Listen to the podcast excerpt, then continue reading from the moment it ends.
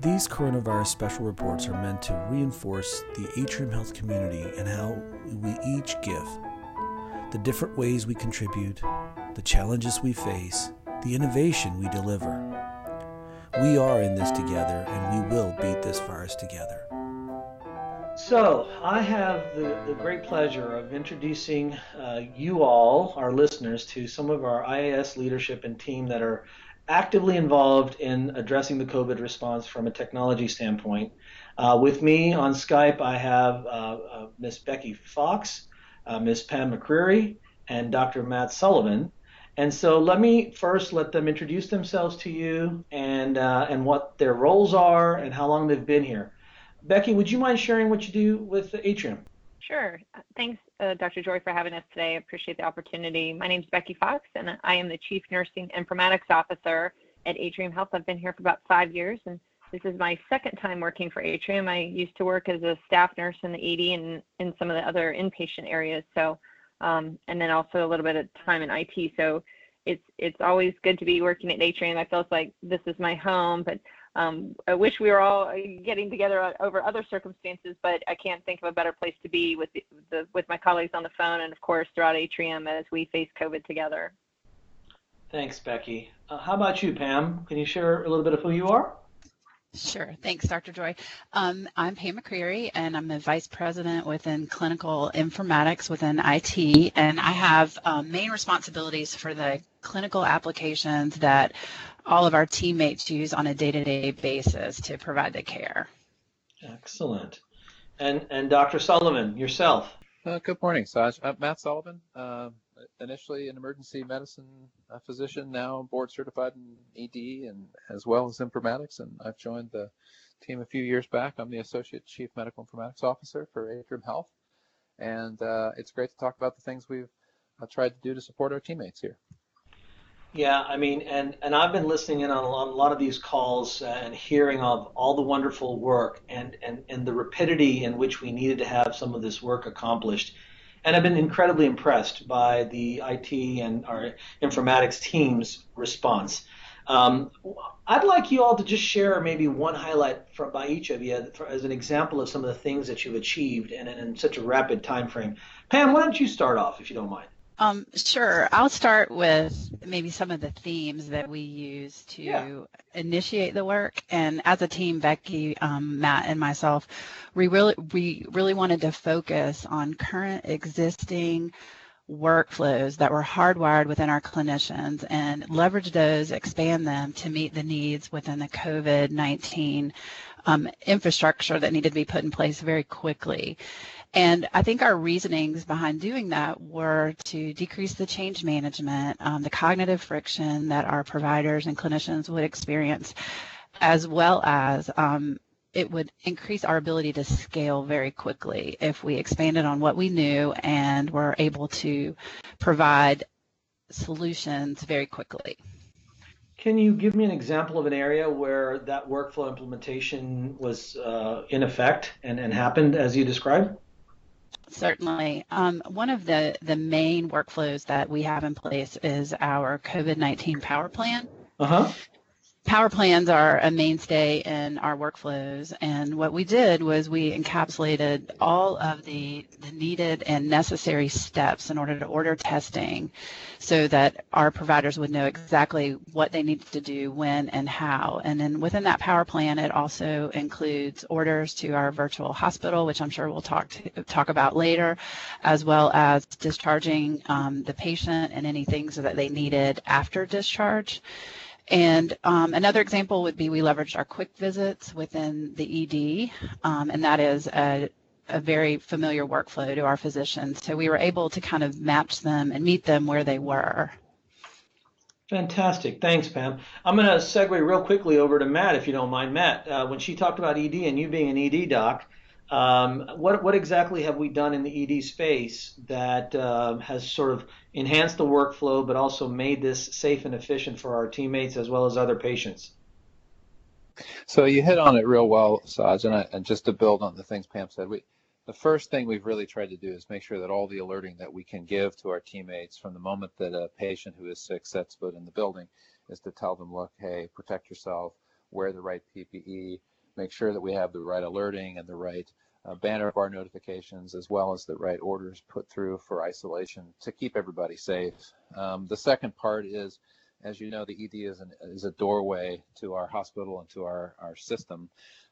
With that being a big door, uh, we have to make sure that we coordinate a lot of EDs in the region uh, to drive and be part and connect to the bigger picture. And that bigger picture, as I think we'll get into here in a minute, really will be how do we manage surge and how do we manage that through the use of uh, the medical group's uh, really brilliant idea of this virtual hospital at home. Uh, people like Dr. Murphy and Dr. Batchelor have spent uh, now about six weeks thinking about this and trying to uh, get our ED team to tee up the right patients to the right location is the secret sauce of how we can try to keep people out of our bricks and mortar, making more space for patients that are ill, and then be better able to accommodate the surge that our data analytics and forecasting team has worked tirelessly to give us the best numbers that we can so that we can help our, our enterprise be really ready to take on uh, the tsunami of patients that we think will come here uh, in the beginning of May. So I think all of those pieces from the ED's perspective are hard. It's a lot of change. It's a lot of every day the criteria of testing is changing based on supplies that are nationally in shortage. Every day the PPE supply and and the and the process for managing and cleaning and those are lots of moving parts for um, what is already a very busy environment. So uh, we've been trying to make sure that all of our education goes out. We're trying to make sure that everybody's as clear as they can be um, and we're trying to be respectful of the fact that, boy, those people are working hard and they've got a lot on their plate. And a lot of the things that we do every day that change things means that they have to pivot mid stride. And they've done a great job, frankly. We've been able to take a lot of patients who are suspected COVID and conserve our testing and send them home right to the observation unit. Uh, we've been able to uh, connect with our virtual acute hospital and get patients who are right on the borderline that in in last year's mindset we would have admitted but now we're able to put them into our virtual acute hospital. And today we're trying to do all sorts of great things like make sure they have the right supplies and make sure they have the right equipment to go home with.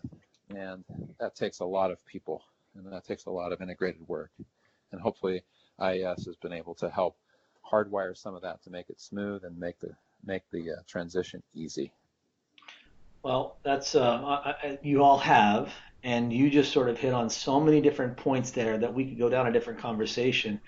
Uh, but I want to make sure before I ask you another question, I want Becky to chime in a little bit too, uh, and and let me know uh, from her perspective, from your perspective, Becky, uh, what are what's an important win or something that we did early on that that you'd like to highlight. Yeah, I think uh, one of the things that's been helpful is we've had to uh, ask our teammates to really be flexible and how we set up new things, whether that's in testing sites or ED extensions or new processes. And so I, you know, what we've tried to do is make sure that we've got the right support people at the right locations, the right communication sent out, the right education sent out. I think um, it's a lot coming at all of our teammates. And one of the things that we're trying to recognize is how do we do it easier? How do we make it simple, simpler to digest and to understand. And then, you know, I think that's the uh, mindset that we're going into every single new change is how do we continue to make it simple and easy for our teammates.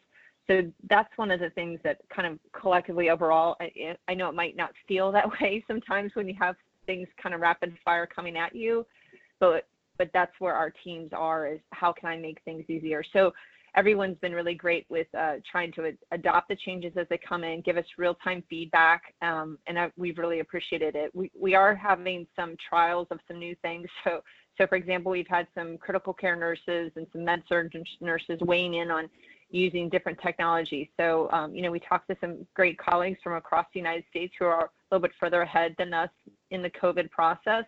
And so one of the recommendations that came from them and, you know, um, articles that were shared with some of our leaders too was about how do we leverage things as simple as a baby monitor. So we quickly acquired a couple baby monitors, took them up to a unit, you know, checked them out with some of our nursing staff, talked about the workflow and the impact. And if you have a patient on isolation, how something as simple as being able to look into the patient's room without going in and without putting on PPE might bring some benefit to the workflow.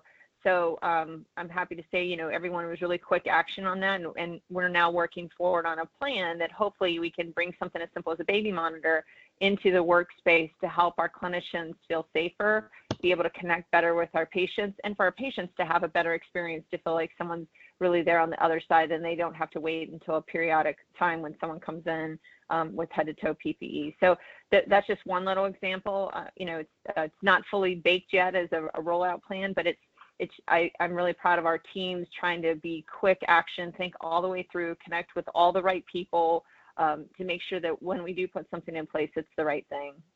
Oh, that's that's it. Uh, well, you also hit another interesting point because I was going to ask a question related to what have we learned from other hotspot areas that have uh, dealt with this earlier than we did and, and, more severely than we have to this point. And so, just uh, what you just alluded to, having conversations with those colleagues throughout the country and, and integrating technologies to to make ourselves uh, uh, save resources, but also protect our teammates um, without compromising the care for our patients. I think that's fantastic. Thank you. And and uh, can I get you to elaborate one more time, real quick, on some of the the flexibility of teammates uh, with regards to testing sites and and sort of the COVID testing sites work that you all did. That was pretty impressive early on as well, and something that we're still continuing to use. Do you want me to take that, Becky? Sure. yeah, Pam, I'm sorry, I didn't yeah, Okay. Um, so initially, when the testing sites, we, we received the request to stand them up, we, we stopped and we got everybody on a call and say, okay, exactly what could a process be? And we wanted to understand what we could do, how quickly we could do it, what staff would be involved so that we would be sure that we had developed the right positions for them, we had the documentation ready, and there was a workflow that was repeatable and scalable, which I think is really the underpinning of a lot of our work in IT is to make sure that the system is is there for them to use and we can repeat it and train it and continue to scale it because scale in our organization is probably one of the most important aspects of our work. So for the testing centers, we um, actually got the experts at the table and we had them, you know, tell us exactly what problem they were trying to solve, how they envisioned this working, what kind of a cadence we could have patients show up at, and they actually ended at every five minute cadence, which is pretty impressive. Oh yeah. Um, and they were able to initially you know it was really a testing queue and patients were um, tested very quickly and then moved through and now we've even expanded that so if a if a sick patient shows up to one of our testing centers we can actually do a consult with one of our physicians and have that patient um, consulted with right there on the scene at the testing center so it was one that's another example of our the flexibility of the teams and the IT infrastructure to be able to evolve a process as the need changes. Absolutely, the adaptability uh, and and the, the, the quickness in being able to respond. That's awesome. Hey Saj, do you mind if I sort of tab? I mean, Pam please. really good points there. No, I no, just please. want to make sure that that there's the daily work, the operational output, which I think a lot of our teammates see. Yeah. But there's a ton of work that goes in behind the scenes to try to figure out what's the best approach, and you pair that with a lot of people coming out of the woodwork with new equipment and new software and things that you know America is trying to respond to COVID. And those people that are talented are trying to give us the best of the best that they think they have to offer, which maybe vendors we've never even interacted with.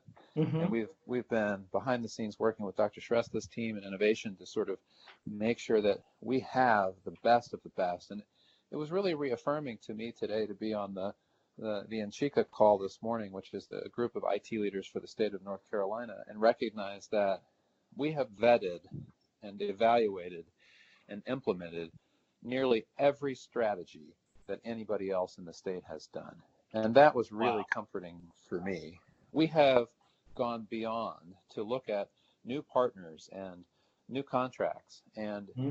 and in a time of crisis really uh, evaluated all that while at the same time figuring out all the problems. You know, how come the trucks at the testing center don't have perfect Wi-Fi coverage? How do we get the right equipment in the in the face of equipment shortages for our frontline staff? Whether that's a slate on a stick or whether that's a full integrated uh, PACS unit for one of our radiologists that now has to work from home, we've been responding to all of those details uh, to make sure that the machinery continues to operate at high efficiency despite a change in environmental stressors. So a lot of a lot of pieces that go on there behind the scenes that yeah. our teams are working hard to help support. And and what you just said really reaffirms what I would have known and expected because when I heard from uh, Dr. Green, one of our intensivists who's running all of our uh, need for critical care beds and, and, and really probably the whole um, system, uh, when I heard him speak about uh, his conversation throughout the state of how prepared we were and his reference to uh, our labs uh, here being able to do the rapid turnover of the uh, COVID testing because we are one of the few in the region. Actually, we're the only one in the region that has that ability to do that PCR testing because people like Dr. Longshore and Dr. Lipford uh, took the initiative early on and had it in place for us that our turnaround time can be between 4 to 24 hours versus others in the state having to wait 7 to 10 days you know that kind of forward thinking and that kind of preparedness that you're talking about with regards to us vetting uh, so many different technologies and partners again makes me completely proud to to be part of Atrium because we are turning over every rock uh, and, and, and, and looking at every nook and cranny before others state. And and that's awesome. And we're doing it twice. We're turning the rock over to getting the solution, but then we're turning it over a second time to make sure the solution is smooth on the state call, it was very clear, and we all had a good giggle that in one of our uh, uh, state uh, uh neighbors uh-huh. that is well known and a very well respected institution, they have nine orders, nine orderables to order the COVID 19 test. What? And that's that's because there are a lot of platforms that yeah. do this. Our teammates order one thing, and yeah. then we sort out behind the scenes which platform it goes to. And you've you've highlighted the great work that the lab has done, we have all the platforms that we need and yep. we can flex them based on supply chain issues and availability and venue to give us the fastest result and make it as smooth as possible for the frontline providers not to have to keep straight any of the details. And that's that's the secret sauce. Well the secret sauce is the collaboration and working together right and, and talking through it and, and you guys are doing it great. So let me ask a couple more questions. Uh, you had mentioned data analytics, a lot of the things that are going on behind the scenes. I actually had the privilege also to interview Dr. Andy McWilliams and Phil Turk, who are helping with the prediction and our forecasting for the surge. And as you mentioned earlier, the surge, at least based on our geographic evaluation rather than something that could be from University of Washington, which uses death data and so forth, uh, it shows that our surge will happen, you know, first part of uh, of May, which is great. It gives us more time, and it's also showing that it's going to hopefully flatten the curve. Uh, so, but what we're also doing is what you both alluded to, the virtual hospital. So, uh, Becky or Pam, do you want to share a little bit about the virtual hospital and, and sort of other ways that we're we've implemented something very quickly and very effectively? Pam, you want to Sure, I'm happy to do that.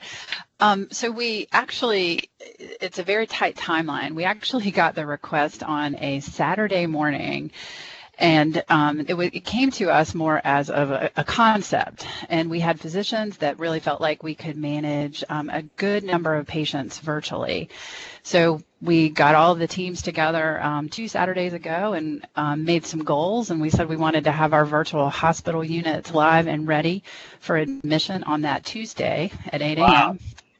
which we wow. were able to do that's impressive yeah. So, um, and you know, we had great partnership from operations. They really were able to tell us what they needed, and so we started with um, how would we build this within the system so that again our providers could use and um, leverage common workflows. So all the way to bed management because these are bedded patients. So many of them go through bed management and we make sure that we can meet their needs at home. Um, it's in collaboration with our paramedics team, our paramedicine team where we make sure that um, we can deliver the care they need and the time frame that they need before we admit them to the acute care virtual hospital.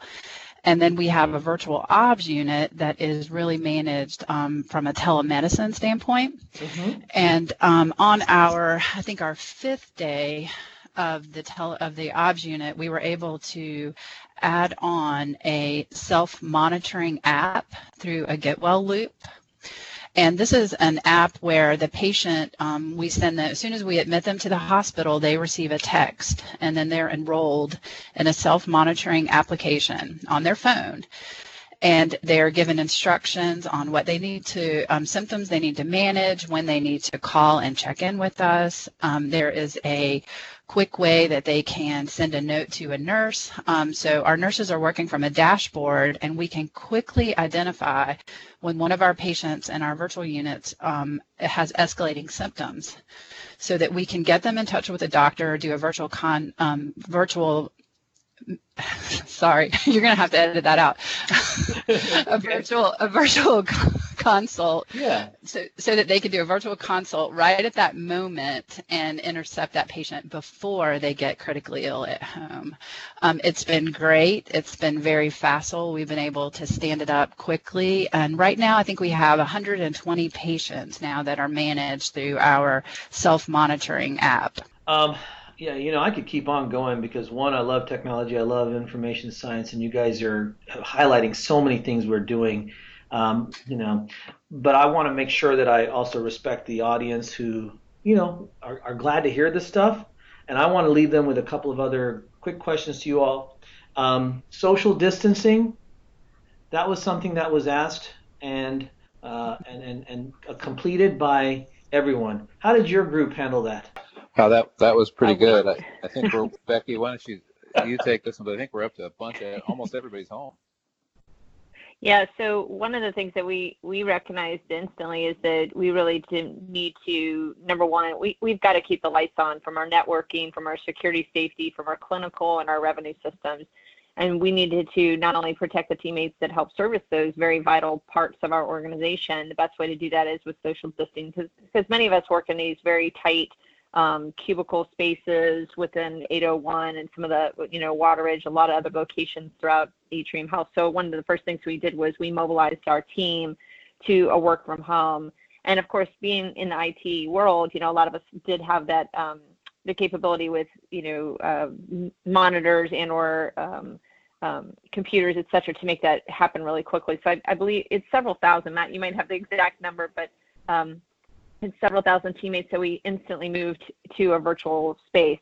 The other thing that we did is, you know, we have an entire education, uh, training, and support team that also needs to operate in a virtual space. And luckily, we had a lot of tools already in place, um, such as Adobe Connect, where we can connect with folks who need some assistance in guiding through using our applications, but we also needed to convert our in-person classrooms to a virtual setting. Mm-hmm. So we're still working through the kinks of, of that. You know, as, as you can imagine, um, we still do have to have new teammates so as they get oriented and come on to our system. They have to still come in and get a badge and fill out some, you know, tax paperwork. But in general, then we're we're able to send them to their home so that they can do their training virtually and even if they do need to use one of our computers, we're, we're set in the process of setting up space so that they maintain a six foot distance and that then it's a safe environment for them to continue and get onboarded and trained in a, in a right way. So um, our team was really focused heads down on how to get our team set up virtually. And then, of course, we've expanded that out throughout the entire organization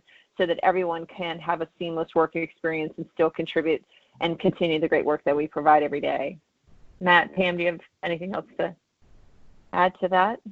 I think that's a great answer. I, I would just probably launch off of the virtual management. Also, Becky, there's been a lot of work done from a physician to physician in the virtual space within um, the hospitals and the inpatient units, as well as nurses using virtual tools so that they can help other nurses. Yeah, I think uh, our, our, our concerns about using virtual has uh, should have been that ceiling has been broken, right? I think right. Uh, that we're in a new era now.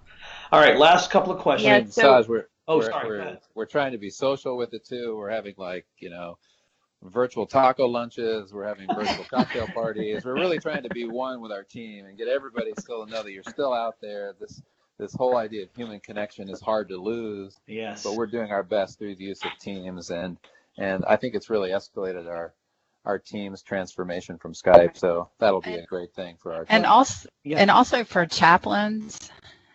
Yeah. Uh, Becky's been working very hard to get the chaplains the tools that they needed um, to support our patients, as well as um, nurse to nurse communication, patient to family communication. I think that all of those areas um, will continue to expand.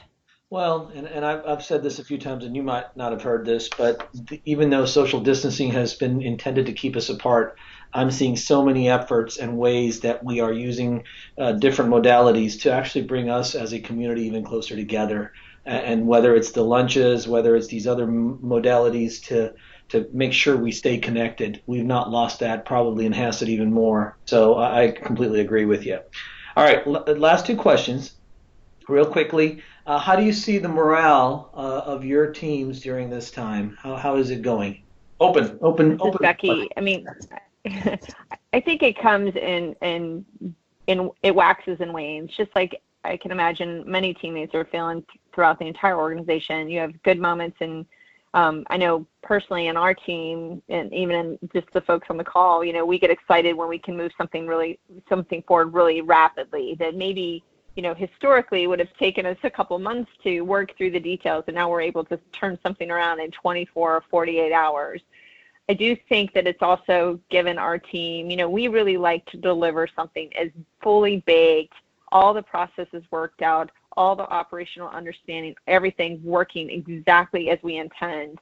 And, and unfortunately, in this situation, we may not have that luxury of time to be able to make sure that everything's working as designed and is perfect. But I think that our team has also adopted a new sense of grace in the fact that mm-hmm. we might not get it exactly perfect. We're going to listen, you know, not take things personal. We will all focus on what the task and the job to be done is, and we will know that we're heading in the right direction. So I think that's that's a great thing that we're going to take and hopefully continue that long after COVID is a distant memory for all of us. But that we will take that grace forward and we will continue to say like, as long as we're moving in the right direction, we know we're doing something good. Whether that's for our teammates, for our patients, for our clinicians, it won't matter. I, I agree, Becky. And I think, you know, the team has worked very long hours. Many of them are working seven days a week for the last three three weeks just because the work has required that. But they have a strong connection to the work and they want to deliver the tools that our clinicians need. And ultimately, we want to deliver the best care we can to the patient. So they're all willing to roll their sleeves up and do whatever it takes. Excellent. All right, the last question then. I'll start with Dr. Sullivan. What advice would you give to our listeners uh, who are listening to all the hard work you're doing, uh, that we are doing, and what would you give them as advice for right now? Well, I don't know if I would give them advice, but I would give them some hope yeah. uh, that we are all committed. I, I mean, we've been working tirelessly. It has been uh, four solid weeks of just fingers on keyboards from lots of people working countless hours to make their jobs as painless as possible, knowing that it's incredibly difficult to be a frontline provider. I think that we are doing everything we can with the full knowledge that nothing is perfect, and we're trying necessarily not to make it perfect, but to be good enough to get us through it. And then we'll smooth out the rough edges as soon as we can catch a break. Um, and so I would ask for a little bit of patience um, and a little bit of high touch communication. I know that our providers across the organization have not always read the education that we send out and I realize that we're getting, you know, roughly 50 emails about COVID every week, uh, or more in some cases. I think there needs to be some uh, some dedication to at least trying to be as up to date as you can on the processes because they're changing rapidly. The the management of the of the illness and the pandemic is changing rapidly, and as we start to escalate and become uh, part of that um, exponential portion of the curve as we enter into the first part of May. The rapid cycle changes and the and the necessary adaptation uh, is going to be critical. So pay attention to what's going on as best you can. Reach out to get clarification, and we'll help in as many ways as we conceivably can. Excellent, Becky.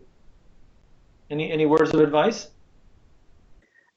You know, I think Matt really hit it on the head. You know, a lot of times people don't understand. You know, we don't expect them to understand all the intricate details that happen behind the scenes.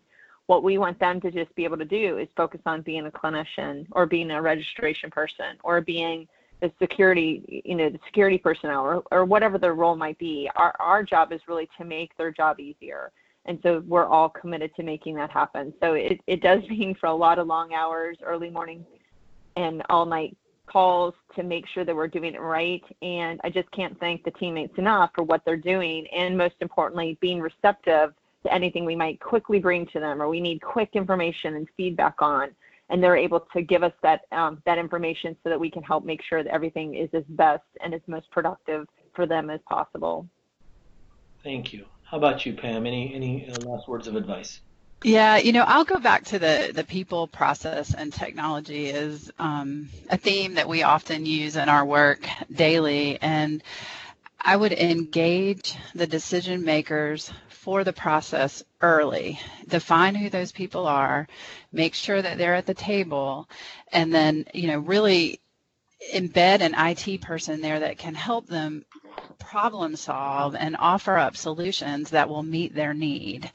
And when all of that happens in collaboration in, in a tight time frame, you'll be able to mobilize much faster.